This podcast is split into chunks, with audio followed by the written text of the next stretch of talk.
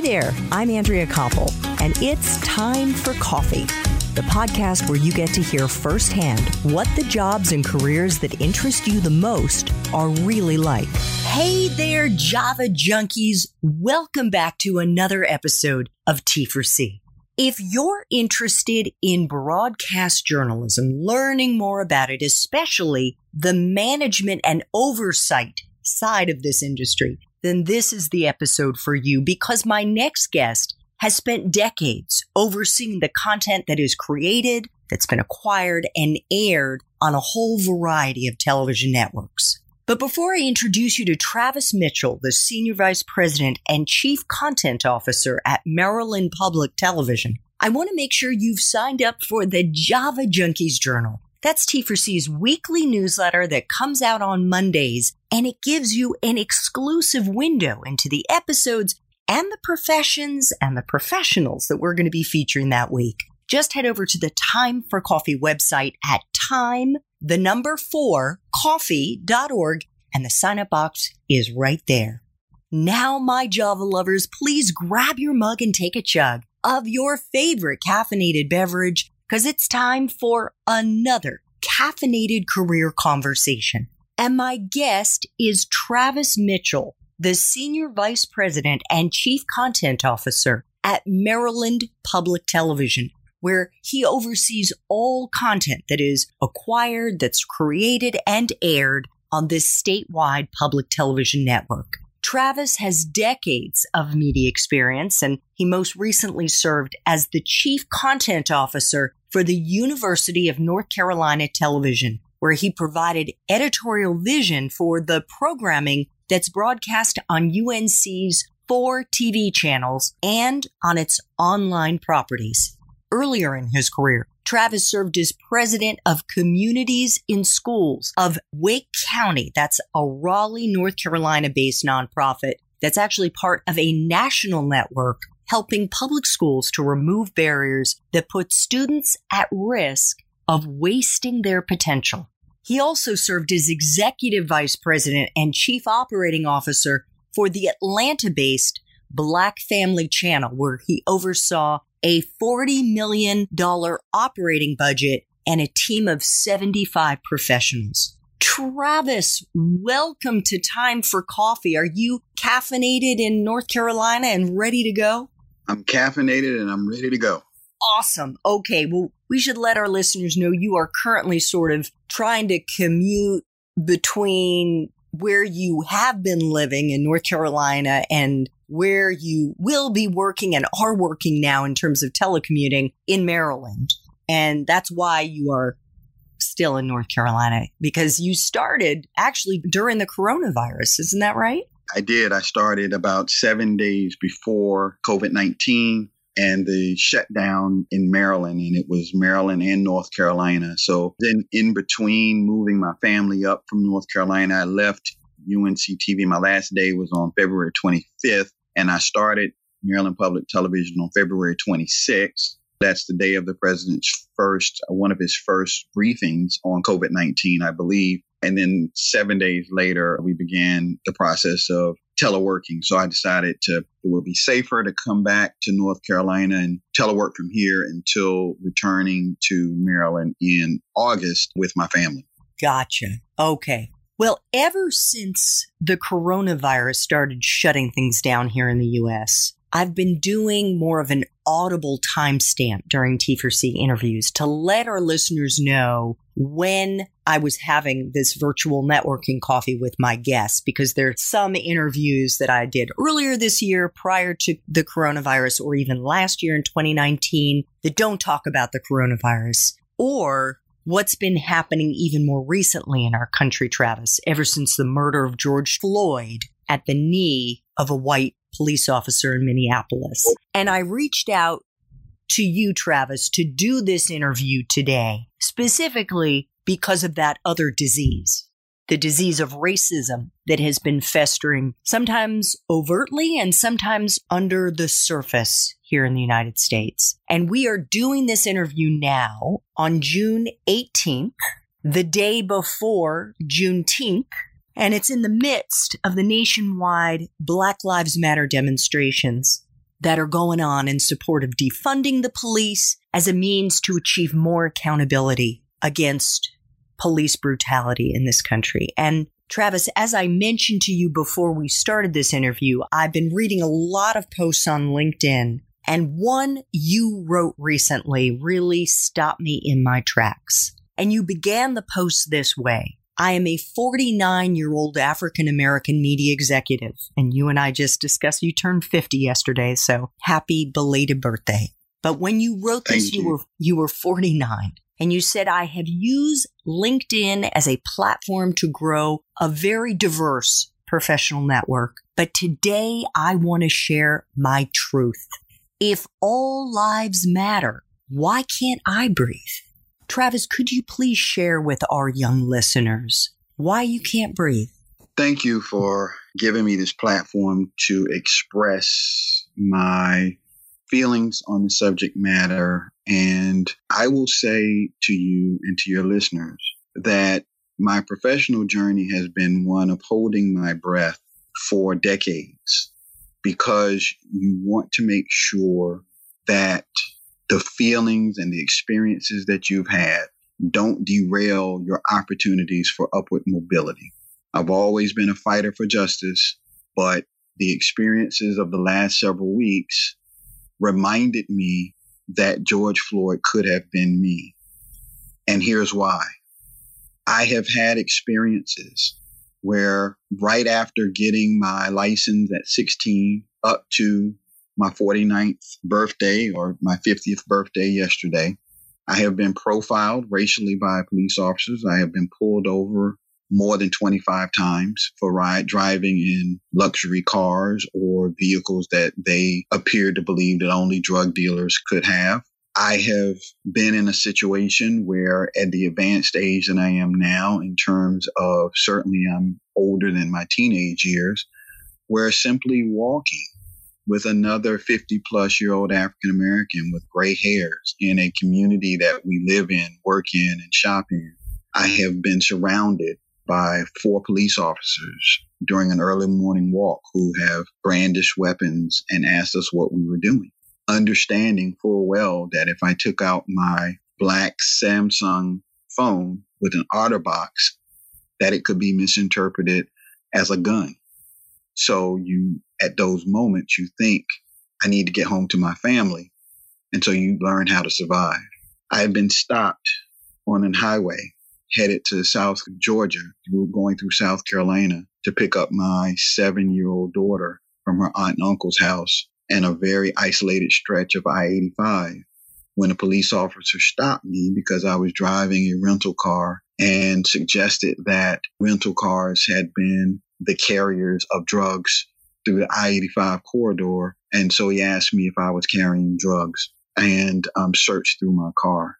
I have experienced being pulled over when test driving a luxury vehicle in my hometown area of Raleigh, Cary, North Carolina area, the Raleigh Durham area. And having the salesman in the passenger seat with the dealer tags and on the back of the car, only to be stopped by a police officer, only assigned to that park to come up to the passenger side with his hand on his gun and to ask the salesman if everything were all right, as if I stole the car, and then suffered through the indignity of him saying that the dealer tag was on the wrong side of the car and he gives me a ticket as opposed to the dealer.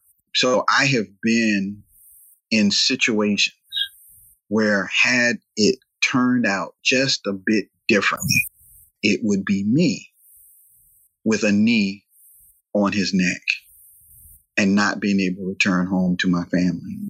And so the George Floyd situation caused me to have a moment of truth where I thought it was important for people who may assume that because I had had a level or measure of professional success, that I was somehow different from George Floyd. But my American story is every much as a part of his life experience as anything else. And so I share with those who have been accosted by police officers, the pain, the agony, and at sometimes the shame of being treated with a level of disrespect and lack of dignity, and yet still having to navigate life to provide for your family and to do your professional best at work. This builds up a level of frustration and anger on the inside that has to be released. Otherwise, you will explode. Thus, the reason for me quoting Langston Hughes's brilliant piece, where he asked the question, What happens to a dream deferred? Fortunately for me, I've been able to accomplish many of the things that I've wanted to accomplish, but it's always been because there are others who have paid a price for me to be able to have access to opportunity. And at this age of 50, I want to make sure that my daughter and her generation, she's a first year freshman student at Morgan State University, my alma mater. I want to make sure that by sharing my truth, it can shine a light on the fact that this is not an isolated incident with George Floyd, but this is something that we face on a consistent basis in the African American community that has to be dealt with and rooted out of our system.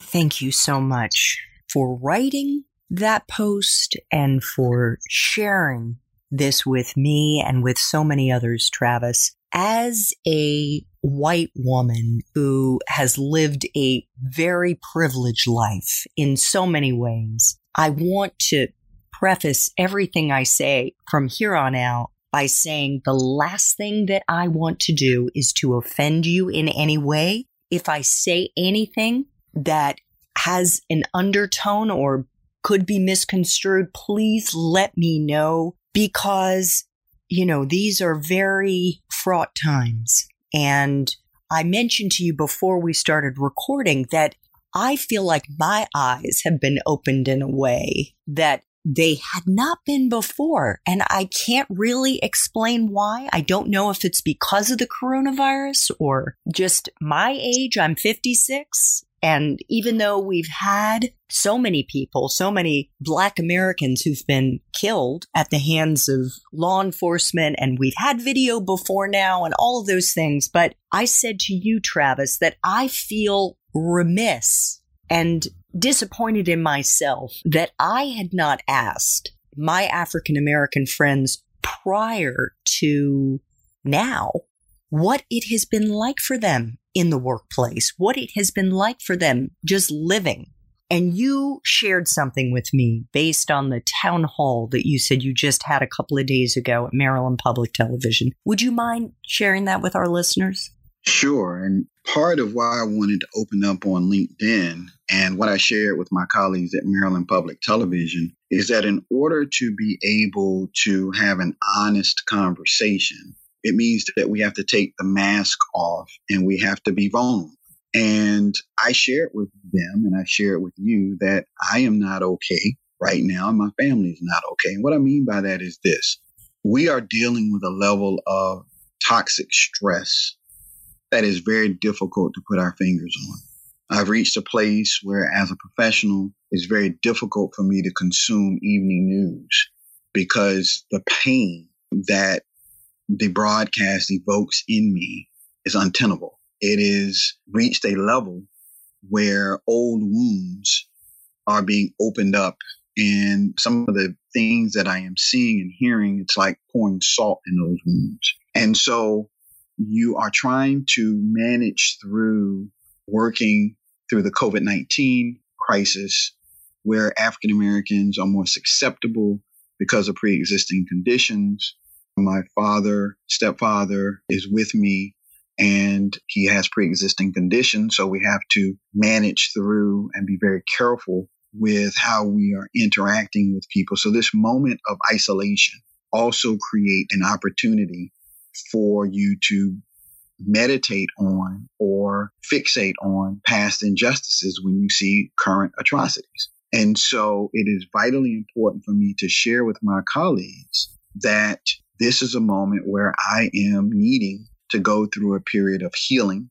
This is a moment where I need them to understand that I don't need them to relate to me as an African American man. I need them to relate to me as a human being. And so, in as much as this has affected me personally, I also know that it has affected our nation and people who are not African American in a very deep and profound way. Each one of us is carrying a level of trauma because of what we saw play out on television and what we are trying to face as a nation. My hope is that at this particular moment in time, it seems to me that the conversations are more honest, more open, and it is forcing us all to deal with the fact that we actually have an American problem, not just an African American problem with police. There is something in our system, there is something in the DNA of this nation that is leading to racial disparity and inequities. And we are going to have to commit to bringing our nation together by having honest, truthful, and authentic conversations. And so, with that, I will share with you what I also share with my colleagues. I am not worried about being offended or people saying politically incorrect things when they are speaking from the heart. And you only know what you know. You don't know what you don't know. And so, likewise, if we're going to have a serious debate and conversation, we're going to have to let people be people. And we're going to have to stop judging people on maybe making a misstatement and really get to the root to why they were saying what they were saying and what did they mean. And only through that shared experience do we create safe spaces for authentic dialogue that can help edify and build us up as a nation as opposed to tearing us apart. I had been thinking to raise race with my friends, to ask them about, gee, you know, how are things going? Have you been racially profiled by the police? And I'm talking about just on an average day before all of this happened. I mean, that is such a question from like it's raising something that is painful and I just want to be with them as a human being. Right. But in a professional context, how can young people of color, young black Americans who are in the professional environment navigate the microaggressions mm. that will come their way? And I'm certain that you can offer an example that you yourself have experienced on any given day. Sure. I think it's not easy. And African Americans may not feel like opening up as I did. They may not want to have the conversation. They may not feel ready to have the conversation. So, what I would encourage you to do is when you ask your questions of your colleagues and you want to know how they're doing, just ask them, How are you? You don't have to preface it. You don't have to ask them to speak to any of their past situations. You can ask them, How are you? And then you can say, Listen, this, tell people how this experience has impacted you. If you are a non African American and you want to empathize, you can't empathize if you don't understand. So you would ask, listen, this is how this George Floyd situation is, has impacted me. I am seriously concerned that I was completely unaware that some of these things are continuing to happen. And I just want to know if you can help me understand maybe what your experience has been, or if you're not comfortable with doing that, help me make sense of what I'm seeing. And I think that is a very natural and honest and open conversation.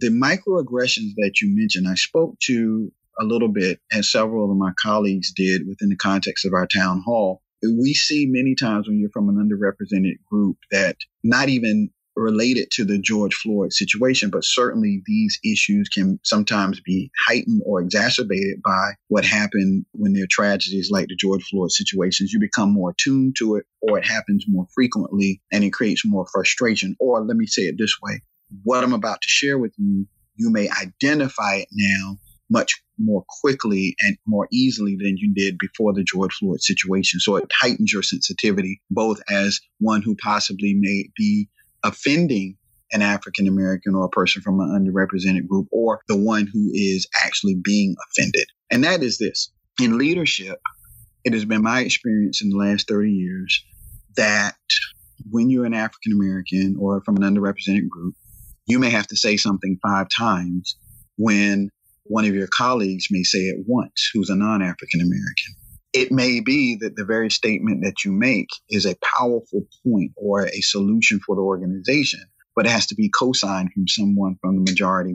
That is very difficult. And people, I don't believe, recognize that it happens as frequently as it happens.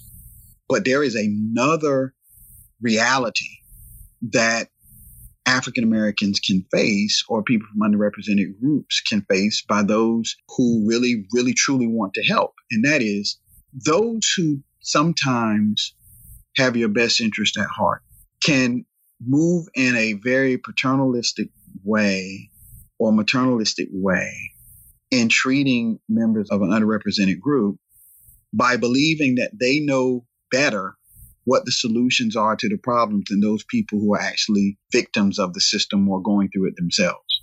And so leaders in any organization who may be non African American, but who are empathetic to the situation that their colleagues find themselves in and want to do some address structural or systemic change have to invite the group that is oppressed in as a co-partner in constructing and devising the solution to the problem.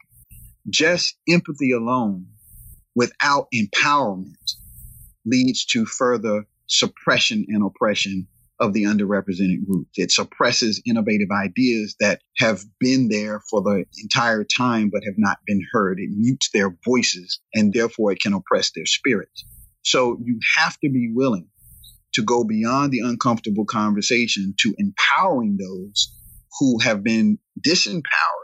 You have to empower them to actually be a part of constructing the change agenda and certainly to implement the change agenda.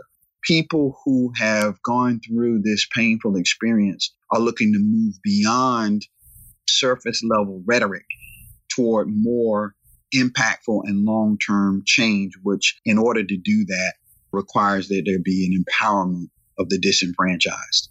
Listening to you lay that out, Travis, I'm thinking, well, my goodness, why wouldn't the underrepresented group, in this case, the African Americans, be the ones who are spelling out what those new policies or changes need to be? Why are they the ones who are not in the lead there with the pen in their hands? Well, I think that speaks to the lack of equity. Many times, and we were talking about media a little earlier in this industry, those who are in senior management and executive level positions, board positions, are non African American. And so if there's not an awareness that you need to bring people in and empower them to be a part of this uh, conversation and empower them with resources and responsibility and shared accountability, then it doesn't go much further than making some sort of a corporate social responsibility statement and branding exercise. So, you know, we have to be willing to take a look at equity for our industry in public media. I'm on record as saying that the beneficiaries of public media across the country especially as relates to educational services, are brown and black because those who are getting a primary source of education who don't attend daycares, etc., are watching PBS programming that is educational programming that's free and available during the day. I learned how to read watching PBS. On the flip side of the equation, those who are empowered to run and manage PBS at the national and the local levels, less than, I would say, 1% are African American in senior executive positions, though the communities that the affiliates may serve are Black and Brown communities. So that level of inequity creates a barrier of understanding. And so, where PBS, under its really innovative leadership, is grappling with is how to create the dialogue and then how to address this inequity. And I believe that PBS will become a model for the nation. So even though you have an organization whose desire is to serve the needs of the underserved, it has a structural issue, a systemic issue that has to be addressed. And so it makes perfect sense for people of color to be at the table to help construct the change agenda. It just so happens that historically in this country, we have not gone the extra step to make sure that there's balance and equality and that inequities have been rooted out so that when you are trying to implement change, you already have a diversity of thought and opinion and people in position to actually implement the agenda. And so that is the next level of this national conversation. Every industry, every leader who is serious about change is going to have to create a coalition of the willing where we move beyond the tough talk and the difficult conversation towards a real plan of action that empowers people who've been underrepresented and disenfranchised. You mentioned the town hall that you had at Maryland Public Television this week. Have you had discussions on the management team about changes in policies? Yes. And what yes, we're actually like? We're actually doing that deeper dive now, and I'm pleased to say that I believe also that PBS is starting to have those conversations now about how to dig deeper and go to the next level. So the door has opened for us to address some of these issues. And at MPT, we are fortunate in the fact that we have several African Americans at the vice president and senior vice president level, unlike many other organizations within the system. So the diversity that we currently have bodes well in us being able to construct an agenda of change. And we have thoughtful leadership that saw early on that we had to be empowered to be at the table to really help to develop the plans to respond to the issues that we're currently facing in our community. And as chief content officer, my point has been if we don't look within first, there's no way that we can be a facilitator of change outside of our building if we're not looking to have the conversations inside of our building. So it's a very sobering moment for us. It is a very powerful moment of opportunity. And I think we're seizing upon the opportunity to effect change as much as we possibly can right now.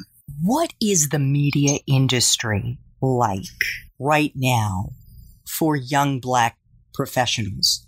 Well, given the fact that I just turned 50, I like to say I'm still in that young number, but I, I will take the question from a different perspective and I'll take a look at those who are emerging within the industry right now. It's a very difficult time.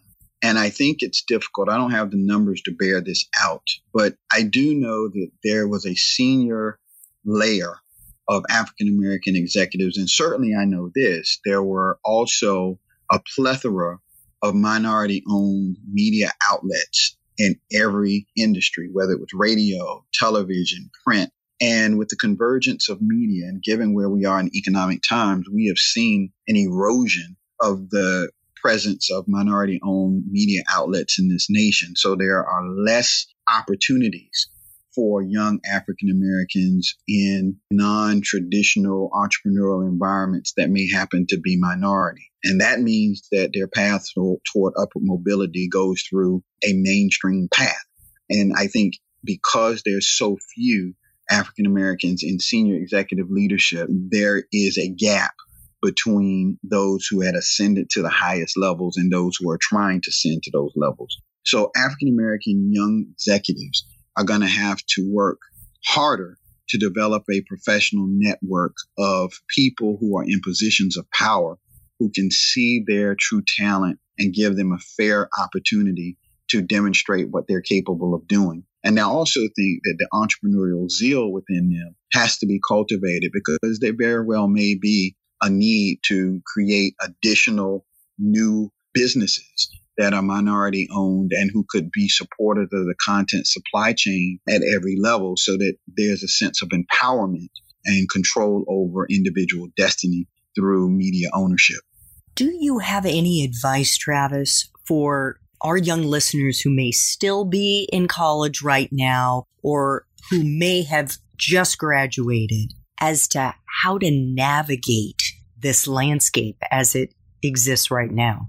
Yeah, I think they're going to have to do three things and three things very well and very consistent. Number one, they're going to have to develop a diverse professional network. They're going to have to develop a network of mentors that are in positions of power who may or may not look like them, but they need a diverse network of people in positions of power to take interest into them, into them right now. They have to do it at every level, at the CEO, senior executive level of the industries that they want to go into. They need to build those relationships through reaching out via LinkedIn, letter writing. They need mentorship that can open up doors. That is step number one. Number two, they're going to have to work harder than anybody else in order to get an opportunity. So they're going to have to approach their career path with a level of intensity and zeal that anticipates barriers, but hard work can help remove barriers. But hard work alone cannot remove barriers or eliminate the barriers. They can move them, but it won't eliminate the barriers. So they're going to need help from somebody in their professional network who can actually eliminate a barrier that may be in front of them. And then their hard work can help them navigate around the barrier. So those are point one and point two. The third thing that they have to do is they have to be a student of the current trends in media because media is changing so rapidly. They have to consume what is happening in each industry and be flexible and adaptive enough to figure out how to freshen up their skill sets so that they are not obsolete. You have to stay current with your skills.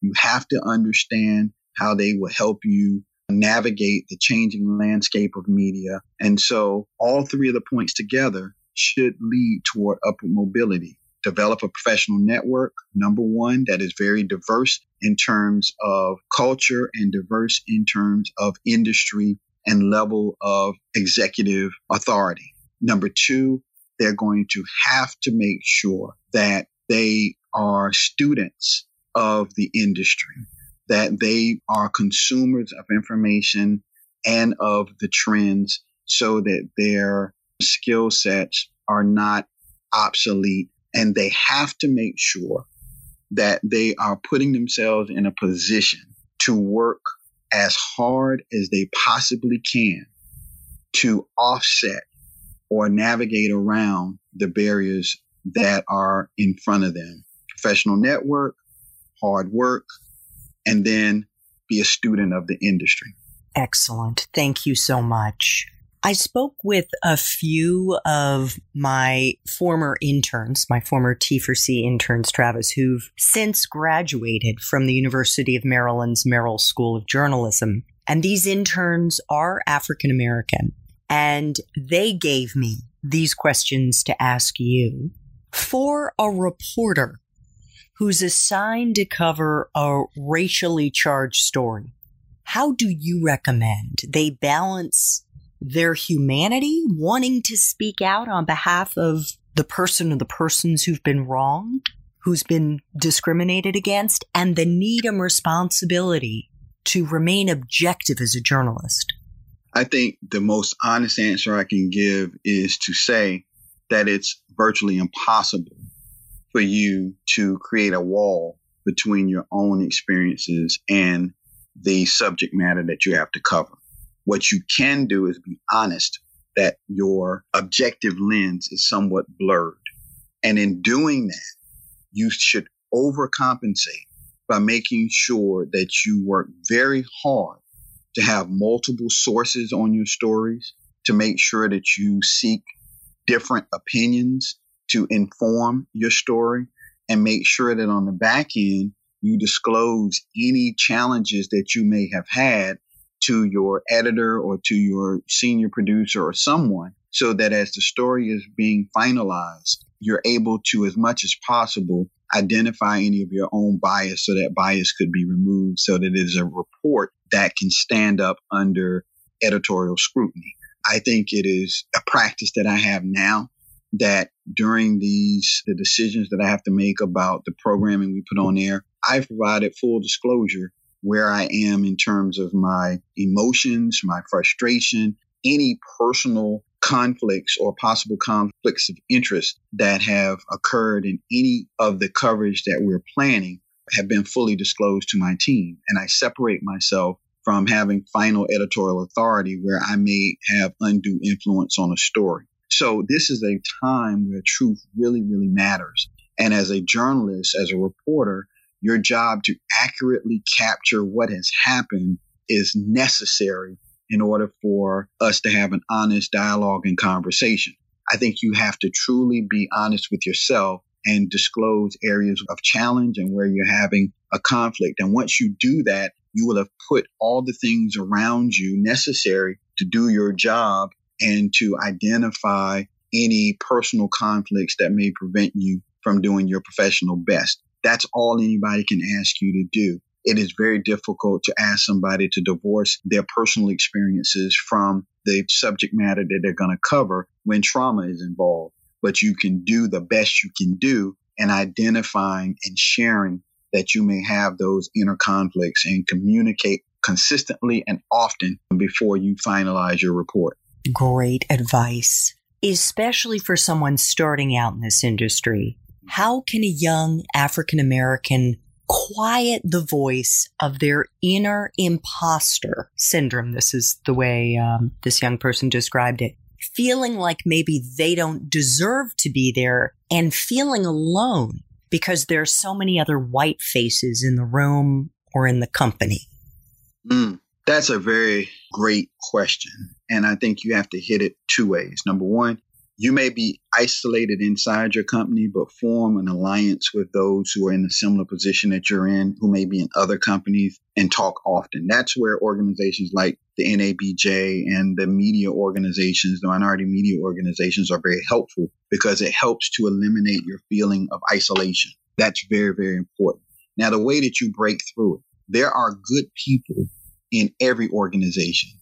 Build an alliance with those people over time where you can be safe with and they can be safe with you. Because just because they don't look like you look, they're not African American or they're not of a minority group or underrepresented group, doesn't mean that they can't provide some support for you when you need a sounding board. So developing friendships outside of your inner circle or outside of your culture is very, very important when you're one of the only ones in an organization that gives you two things. One, it gives you an ability to be authentically who you are because the network with the minority media professional network gives you a chance to be affirmed in who you are and creating a safe space where people accept you for who you are enables you to be affirmed in the midst of an environment where you're the only one. And then last but certainly not least, stay focused on the job at hand. There are some environments that are never going to be the nurturing family environment, the safe place, and they might be downright hostile.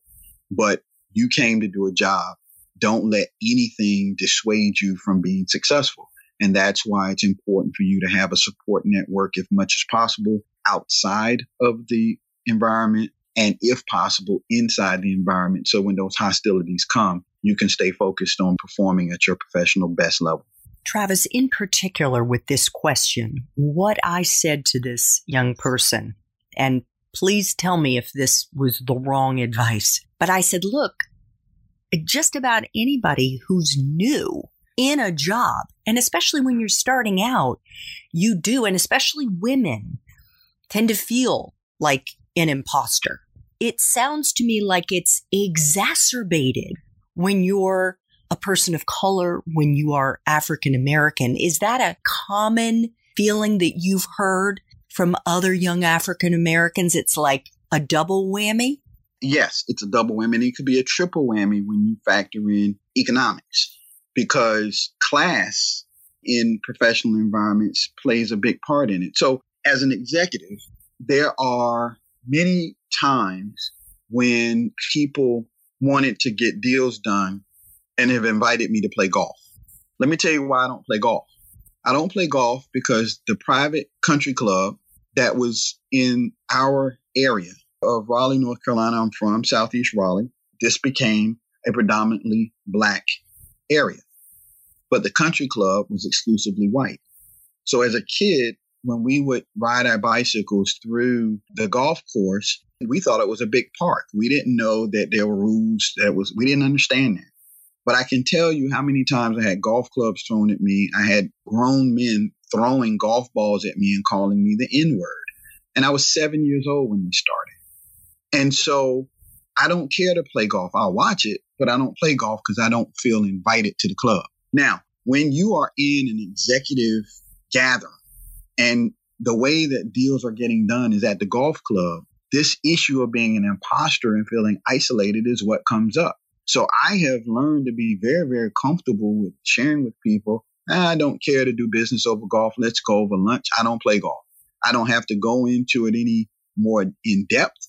I'd simply say I prefer to have a meeting over lunch. Now, if my colleagues decide they want to play golf, I'll go with them. I'm just not going to go on the course. I actually like to watch golf. I just don't like the experience on the course. I don't have to get into details of my trauma. I simply choose not to go to a place where I feel uninvited. So when you are faced with these circumstances of isolation, what happens with underrepresented groups, and again, I'm going to add class to this, is you may not be able to relate culturally to what the dominant majority relates to. If you've never been to operas, you can't relate to or talk about operas. So there are themes that could be an impediment. But I have found that simply by sharing your truth and being honest and being open and seeking to develop a relationship with people can help you overcome it. I did actually have some colleagues who wanted to help me get some golf lessons and some other things. And I thought that was a nice gesture. I didn't take them up on the lessons, but it certainly helped me become closer to them. So I think you have to be truthful, you have to be honest, and you have to understand that, you know, every new environment is going to present a set of challenges. You're just going to have to put yourself in a position to where you can navigate those challenges by being very honest and very truthful and building a relationship with others that allows you to be safe while you're being transparent. Speaking of navigating challenges, one final question that my former interns have for you, Travis, is whether you have navigated racism in the workplace where you know there are coworkers who are undermining you, let alone not supporting you and how you manage to find a way to still be cordial to them when at the end of the day, you feel like you can't say screw you. You can't be explicit in how you really feel. So I'm going to share with you a story and forgive me if this is graphic. It's not vulgar, but it gets to the point. A mentor shared with me about how to navigate the corporate landscape and maintain your character. First, character is what you do to and for other people when they do you wrong. It is what I choose to do and be represents who I am, not my response to who they are. So let me give you a point to a story to bring that. He was a CEO of actually a black hair care manufacturing company. Uh, they were doing hundreds of millions of dollars in business. And he had taken some young African Americans under his wing. I was one of them who he thought he could impart some wisdom in how to make it inside of a very difficult corporate environment or business environment that at many times could be hostile to young black men. And he shared with me a story about going to Chicago in the 50s. And he was walking down the side of a street that typically African Americans, even though it's Chicago, African Americans would not walk down that side of the street. They would walk on the other side of the street. And two white gentlemen approached him and they said to him, Hey, nigger. And he looks at me and he says, he said right back to him, Hey. And they were stunned at his response. And then when people ask him, well, why would you respond to something like that? He said, Oh, I wasn't responding to what they call me. I greet every person. I refuse to allow somebody's hatred to cause me to stoop so low to hate them back. So I choose the path of love and peace. I choose to go away from the path of hatred and self destruction. And so I have tried to use that. Yes, I have been turned down. I have been chosen by search firms and selection committees to be the CEO of a company only to have the president of the hiring body say he wants to go in another direction. And I know exactly why he chose to go in another direction. But that does not diminish who I am. And so I refuse to let other people's ignorance or foolishness cause me to act ignorant or to be foolish. So the way that my anecdote to all of that is to stay focused on delivering excellence despite the obstacles that may be put in front of me. It doesn't mean that it doesn't hurt. It doesn't mean that it doesn't get you discouraged from time to time, but you never, ever quit. And so my resolve is that I will always do and be what I feel like I've been called to do and be with the level of excellence. And I will always operate with a measure of grace and extend grace because I have been given grace. And there are too many people who have been for me that outnumber the too few ignorant people that have been against me. And so to honor them means to celebrate their memory and cherish their contributions and their positive words, which are far more valued than the words, the hurtful words or the hurtful actions of those who might try to oppress me. I refuse to give them equal weight. Thank you so much for sharing that, Travis. I would like to pivot now to what you are doing at Maryland Public Television, where you're a senior vice president and chief content officer. What are your responsibilities? Can you kind of break them down for us? Take us beyond the words in a job description. Well, I am the type of leader who looks to accomplish my goals by empowering other people. So there's three things that I try to do as chief content officer. Number one is I empower my producers and my creative team. I get an understanding of what they're trying to accomplish and I try to figure out what can I do to help them. If I create a creative space for them to feel empowered, then they don't have to worry about me coming in over their shoulders and superimposing my vision on them. I have a global vision of what I'd like to see us do. But the only way for that vision to manifest is to stay out of their creative process and give them the full support to operate with the ability to grow and scale their own products that they are creating or their shows. They must shape them, and I will communicate with them what I'm hoping to see on the front side. So, number one is empower creative people. That's what I do. And that's whether it's long form, short form, or social media. I empower them to do their jobs. Number two, I look to create a culture of collective brainstorming. I believe in content, especially the way content is created now in the area of social media. The best ideas are not found in an organizational box on an organizational chart. The best ideas are spontaneous and they're in individuals' minds. And so you have got to create an environment where there's a free exchange of ideas and thoughts so that that creative culture is birthed. It establishes a culture where ideas, creative concepts flow freely. So number one, I empower my creative people. Number two, I look to create a culture of innovation and creativity. And then the last thing I do is I take care of the resources. I provide the resources so that the team can do what they aspire to do. And so I'm a very effective partner with our fundraising team. I'm very effective at casting a vision so that it can translate into investment in our creative properties. And I always tie things back to mission. And Maryland Public Television, our mission is to enrich lives and strengthen communities through the power of media.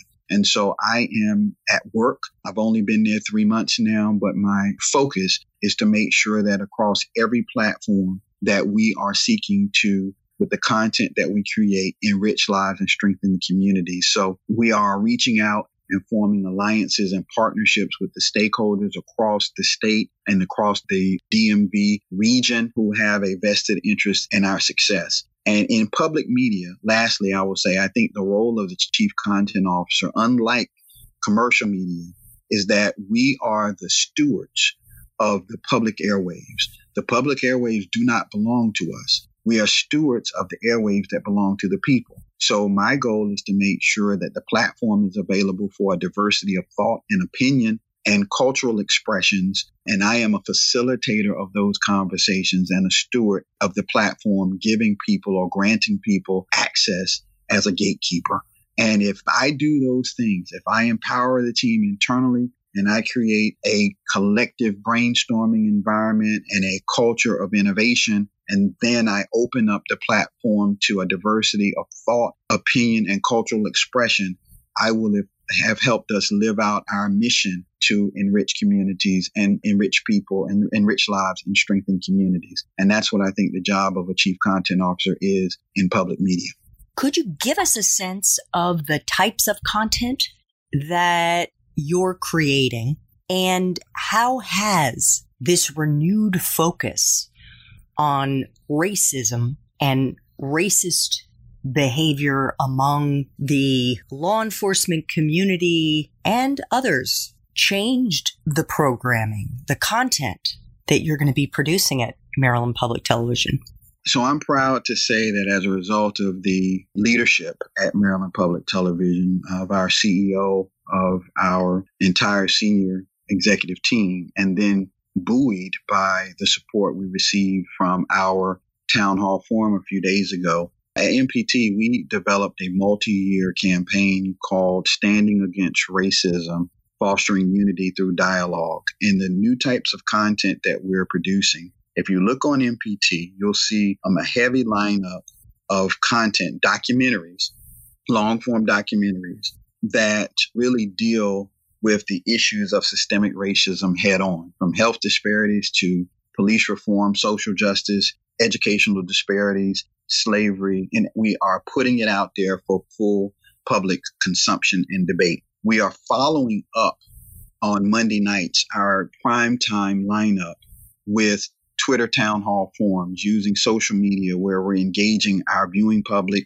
with experts on subject matters so that we can continue to have the dialogue. And again, our goal is to foster unity through dialogue, having a safe space to have conversations, and then figuring out how to unearth solutions to some of the very problems that seem to be dividing our nation. The other thing that we're doing is we're using our storytelling capabilities to tell short form stories that are pointing out what people have done in the past to solve some of these problems and also what can be done now moving into the future. So we're doing a lot of mini documentaries that we will air online and we will push out via social media so that the conversations can continue to happen. We are opening up our platforms to have people from all sorts of opinion. We're hosting other town hall forums on our social media platforms. We're using our production studios to have groups come in and do their own roundtable discussions.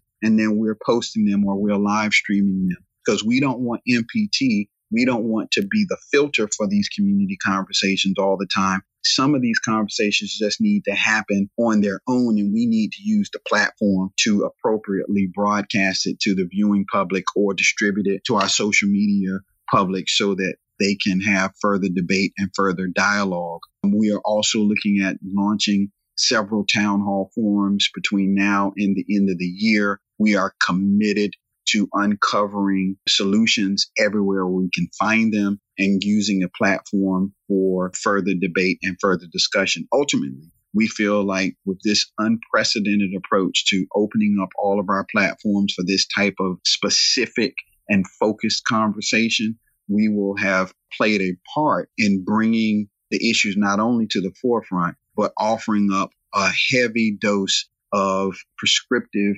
treatments to solve the problem or to address the disease of racism that runs through the hearts and the veins right now of many in our nation. And so we think that the best way that we can be of support to our community is making sure that the platform is used to shine a spotlight on the problems and also propose innovative solutions where we can find them. Fantastic. Travis, I'd like to flashback really quickly to when you were a broadcast journalism major at Morgan State University.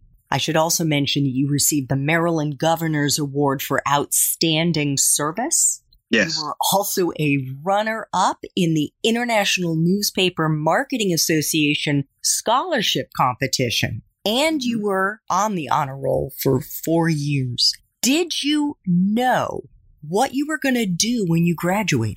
I wanted to be an investigative reporter, a journalist. And I actually started with a community newspaper right out of college it's funny because I never thought I would be in TV. I didn't think broadcast journalists were real journalists. I thought print journalists were real reporters. And so that's what I wanted to do. I wanted to also be a publisher of a newspaper, of a magazine. I love the print industry. And of course, things have changed, but I did end up being able to publish my own magazine for a short period of time. And I ended up being a managing editor of several national magazines before I moved over into television my experiences at Morgan, not only being the editor of the campus newspaper that had been defunct for eight years and we helped bring it back, I learned how to be a publisher of the newspaper and raise money to fund the newspaper. And then I formed partnerships, mentorship programs between my reporters and students and professionals, some of which are still friends to this day in the industry. And that's how I trained the Morgan students to help put the paper out but during that time, Morgan went through a period of student protests. It was 30 years ago. I will send you after this call an email that contains the information. It's very interesting that I'm returning to Maryland 30 years after leading a student protest at Morgan. And that given the times of protest that we're in, I learned a lot about leadership during this period of time. Governor William Donald Schaefer was a very popular governor. He was the mayor, former mayor of Baltimore, who ascended into the governor's mansion. And when we were protesting at Morgan, it was on his watch. And what we were protesting was not against Governor Schaefer. It was not against the president at Morgan, Dr. Earl S. Richardson. It was the fact that students had discovered the fact that even under separate but equal laws, Morgan had been historically underfunded for a 40 year period. And some of the things that we were experiencing at Morgan at the time, dilapidated buildings, etc., we knew that there was a 25 year blueprint for a complete makeover and renovation of the university. And so what we fought for were changes now that would expedite the renovation schedule. And so we staged a seven day protest in the administration building with excessive teach ins where we filled the classrooms in administration building so that actually administrators actually couldn't take a place, take their spaces in their offices. But it was a peaceful protest. We did teach ins and we educated the Morgan community about what we had discovered as students. And we took our fight to Annapolis and we negotiated with Governor Schaefer head on. So after seven days, we said that if the governor had agreed to expedite the renovation schedule, we would return the university to our administration and we would end our protest. But if he did not follow through on that promise, we would continue our protest. So after returning the campus to our administrators, we reached a place where we discovered that we thought that the governor was stalling and so I and four other students actually walked from Morgan's campus in Baltimore all the way to Annapolis. And we wore trash bags and we told the governor that since he had trashed his word, we would return his trash to him. And that's how passionate we were. But I got to tell you, there was something that happened during that protest that reminds me of what I'm seeing today. When we were walking 40 miles, it took us 13 hours to walk from Baltimore to Annapolis.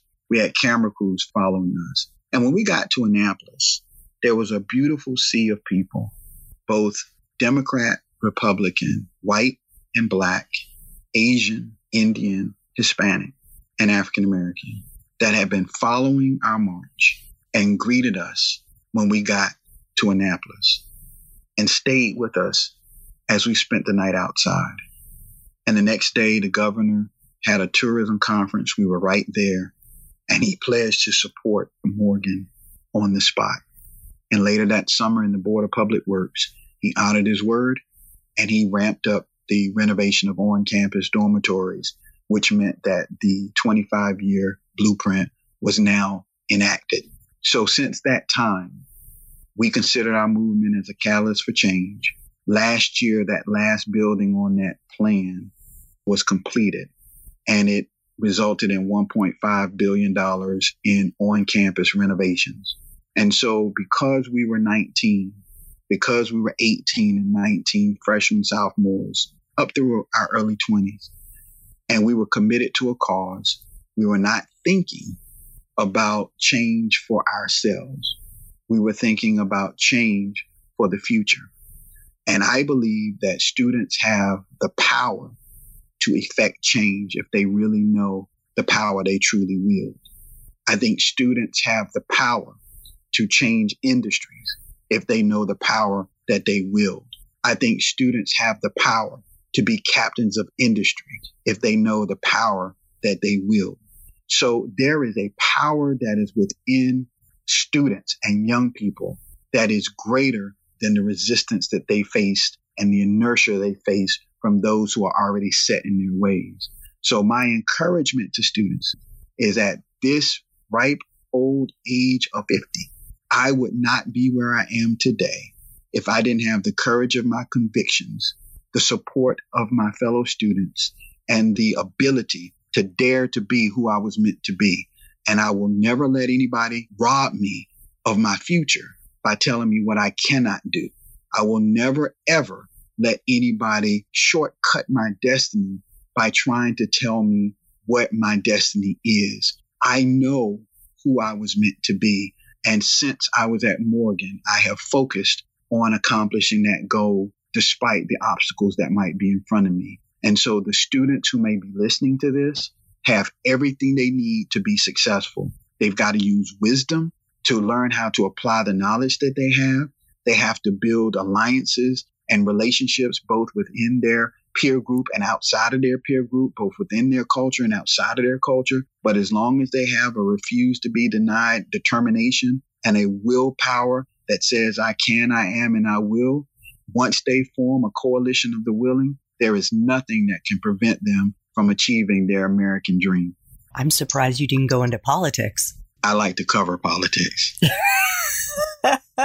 Thank you so much for that. Because I want to be respectful of your time, of which you've already given me twice as much as I had asked for, I want to just summarize what Travis Mitchell has done over the last 30 years. After that first job, and I may not hit every single thing, but I just want to give you a sense of the zigs and zags that he has been on. He at one point then became a senior consultant for a company called Between the Lines Communications, which provided TV production, special events marketing, managing publishing services for clients. Then moved into a job as a chief operating officer at the Black Family Channel, which was founded in 1999 as the MBC channel, M as in major broadcasting corporation. And he oversaw the rebranding of the channel into the Black Family Channel. He then went to work for a nonprofit. He was the president of the Communities In Schools of Wake, North Carolina, which P.S. I also went from journalism into communications consulting into the nonprofit world. And then he went to work for UNC television. Is that correct? That is correct. Okay. So I want to ask you, Travis, I have two final questions that I try to ask all my guests, and you just see the zigs and zags that we can take as professionals and the skill sets that you're honing in those different jobs can apply to different industries. Could you share a time in your professional life, Travis, when you struggled. I mean, really struggled. Maybe you even failed at something. I personally was fired twice in my 40s. But the most important thing here is how you persevered, how you got through the other side to show our young listeners that you may fall down. And sometimes those can be the best opportunities that you have because you may end up pivoting into a different direction that ends up being even better and yes. maybe a lesson that you learned in the process, Travis? I would say this to the students. So at 22, when I graduated from Morgan and after I spent a year as a reporter, investigative reporter, I became the managing editor of four national trade publications out of Baltimore called Career Communications Group. And my first foray into TV was helping to produce a nationally syndicated television show based on the magazines. I then left there to go into media consulting with Between the Lines Communications. And then it was through that that I landed a contract to start producing daily television in Washington, D.C. From there, as you mentioned, I went to grow the, it was MBC Network, and then it became the Black Family Channel. It was owned actually by Evander Holyfield, was one of the investors at the time. He was heavyweight champion of the world. Cecil Fielder was a World Series winning New York Yankee baseball player at the time. Marlon Jackson of the famous Jackson family. And then a group of about 30 African American investors wanted to launch a cable channel that was completely owned by African Americans to counter program against BET. When I got to the channel, I was 28. I was made executive vice president, chief operating officer. We were only available in two markets. I managed affiliate sales, advertising, sports, programming. I launched a news division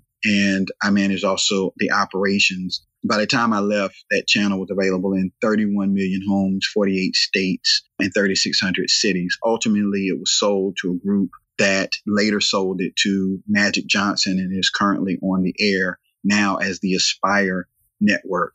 After that, I faced failure for the first time. There was a group of radio station owners who wanted to buy a satellite radio network because ABC and Disney were going to get rid of it. And I came in and helped them raise money. In about 60 days, we acquired the satellite radio network from Disney. I led the negotiations and the purchase. We purchased the radio network's assets and the 40 plus radio affiliates were able to maintain their identity. We got off to a fantastic start, but then the internet bubble burst and the economy went in the tank. And so we, my wife and I had invested almost a quarter of a million dollars into it. I was never vested in the cable channel, which was hurtful because I had been promised equity in the cable channel before it sold. And unfortunately, I did not experience a liquidity event. And so this was going to be an opportunity for me to really be successful financially, the acquisition of this radio network. As it would have it, we were a year too late in the purchase. And when the market went south, radio got hit the worst. And so my wife and I lost our investment. We were able to salvage some of it and we were able to protect the interests of the shareholders by selling it. And we were able to eliminate debts, but certainly we didn't experience the financial increase we were looking for. I had actually by that time been in media for almost 20 years because I started very young and it was time for us to go back home. So we wanted to get back. We were in Atlanta. I was looking for an ability to come back. I was burned out, frankly, of media by then, and I was looking to give back to my community. My uncle in the Wake County, North Carolina, Raleigh, North Carolina area was the chairman of the school board that helped merge and integrate the white and the black schools in the 70s. And in Wake County, North Carolina, that school district was known as a national model for diversity and integration for the successes that it had as a southern city and southern county versus what was happening across the rest of the country in the early 70s. He became a state senator and he called me when I was in Atlanta and told me he thought I needed to come home. And I owed a debt of gratitude to the school system and to a lot of people that had paved the way to make me successful. I took him up on that offer and I moved back home. And my wife and I came back to the place of our birth. My mother was a principal and a longtime educator, as well as many members of my family. And this organization, Communities In Schools, that were helping students who were what I call at promise, needed a new leader. They were offering after school tutorial in public housing projects, serving about 200 kids. I thought I could bring my storytelling and bring my media ability and my business ability to the table to help increase the organization's impact or deepen its impact. And so we were able to raise a couple of million dollars, about $4 million. And I was able to scale the organization from serving 200 kids to over 3,000. And we did a lot of innovative new educational approaches in the seven years that I was the president and CEO. It was through that period of time where I faced my darkest hour coming out of the collapse of that radio network and I bumped into my most fulfilling desire. And that was to use my gifts, talents, and abilities to invest uh, my time, treasure, and talent in the future leaders of tomorrow. And so that one decision of just giving of myself the best that I had, not perfection, but a willingness to give to others, I believe I was able to sow a seed that produced a future harvest. UNC TV came looking for me because the governor of the state wanted to place somebody on the board of UNC TV that had media experience. And they knew of my work running my nonprofit. I was known more in North Carolina for my nonprofit work than I was for my TV work elsewhere. And so coming back home to the state of my birth, I was appointed to the board of UNC TV. And when I joined that board, I joined it for four years. And then a new CEO came in and asked me to help him reimagine UNC TV by helping co chair his board committee to help effect change at the station to be more relevant locally. And so, one move when it appeared that I was at my darkest hour, the old adage holds true. The darkest moment of the day is right before sunrise. And that one decision that I made to press on, to give of myself despite the failure, set me up for what I'm doing right now. And so from UNC TV, I stepped off the board. My CEO asked me if I would head up content, and I agreed. And I spent two and a half years at UNC TV. I was a finalist to be the CEO there, and it didn't happen. I finished as the top recommended candidate for the position, and they decided to offer it to someone else. But I didn't let that stop me. And then Maryland Public Television was looking for a senior vice president, chief content officer, which has brought me back full circle to a state that I love. And I'm close to family members. My daughter's at Morgan, and it's a great joy to return home after 30 years after I graduated from Morgan State University. So my life is not a life without twists and turns.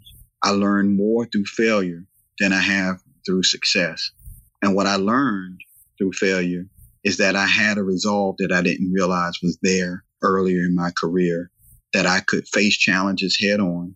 And as long as I believed in myself and I believed that there were greater days ahead, that I could be successful no matter what endeavor, no matter what industry that I was going into.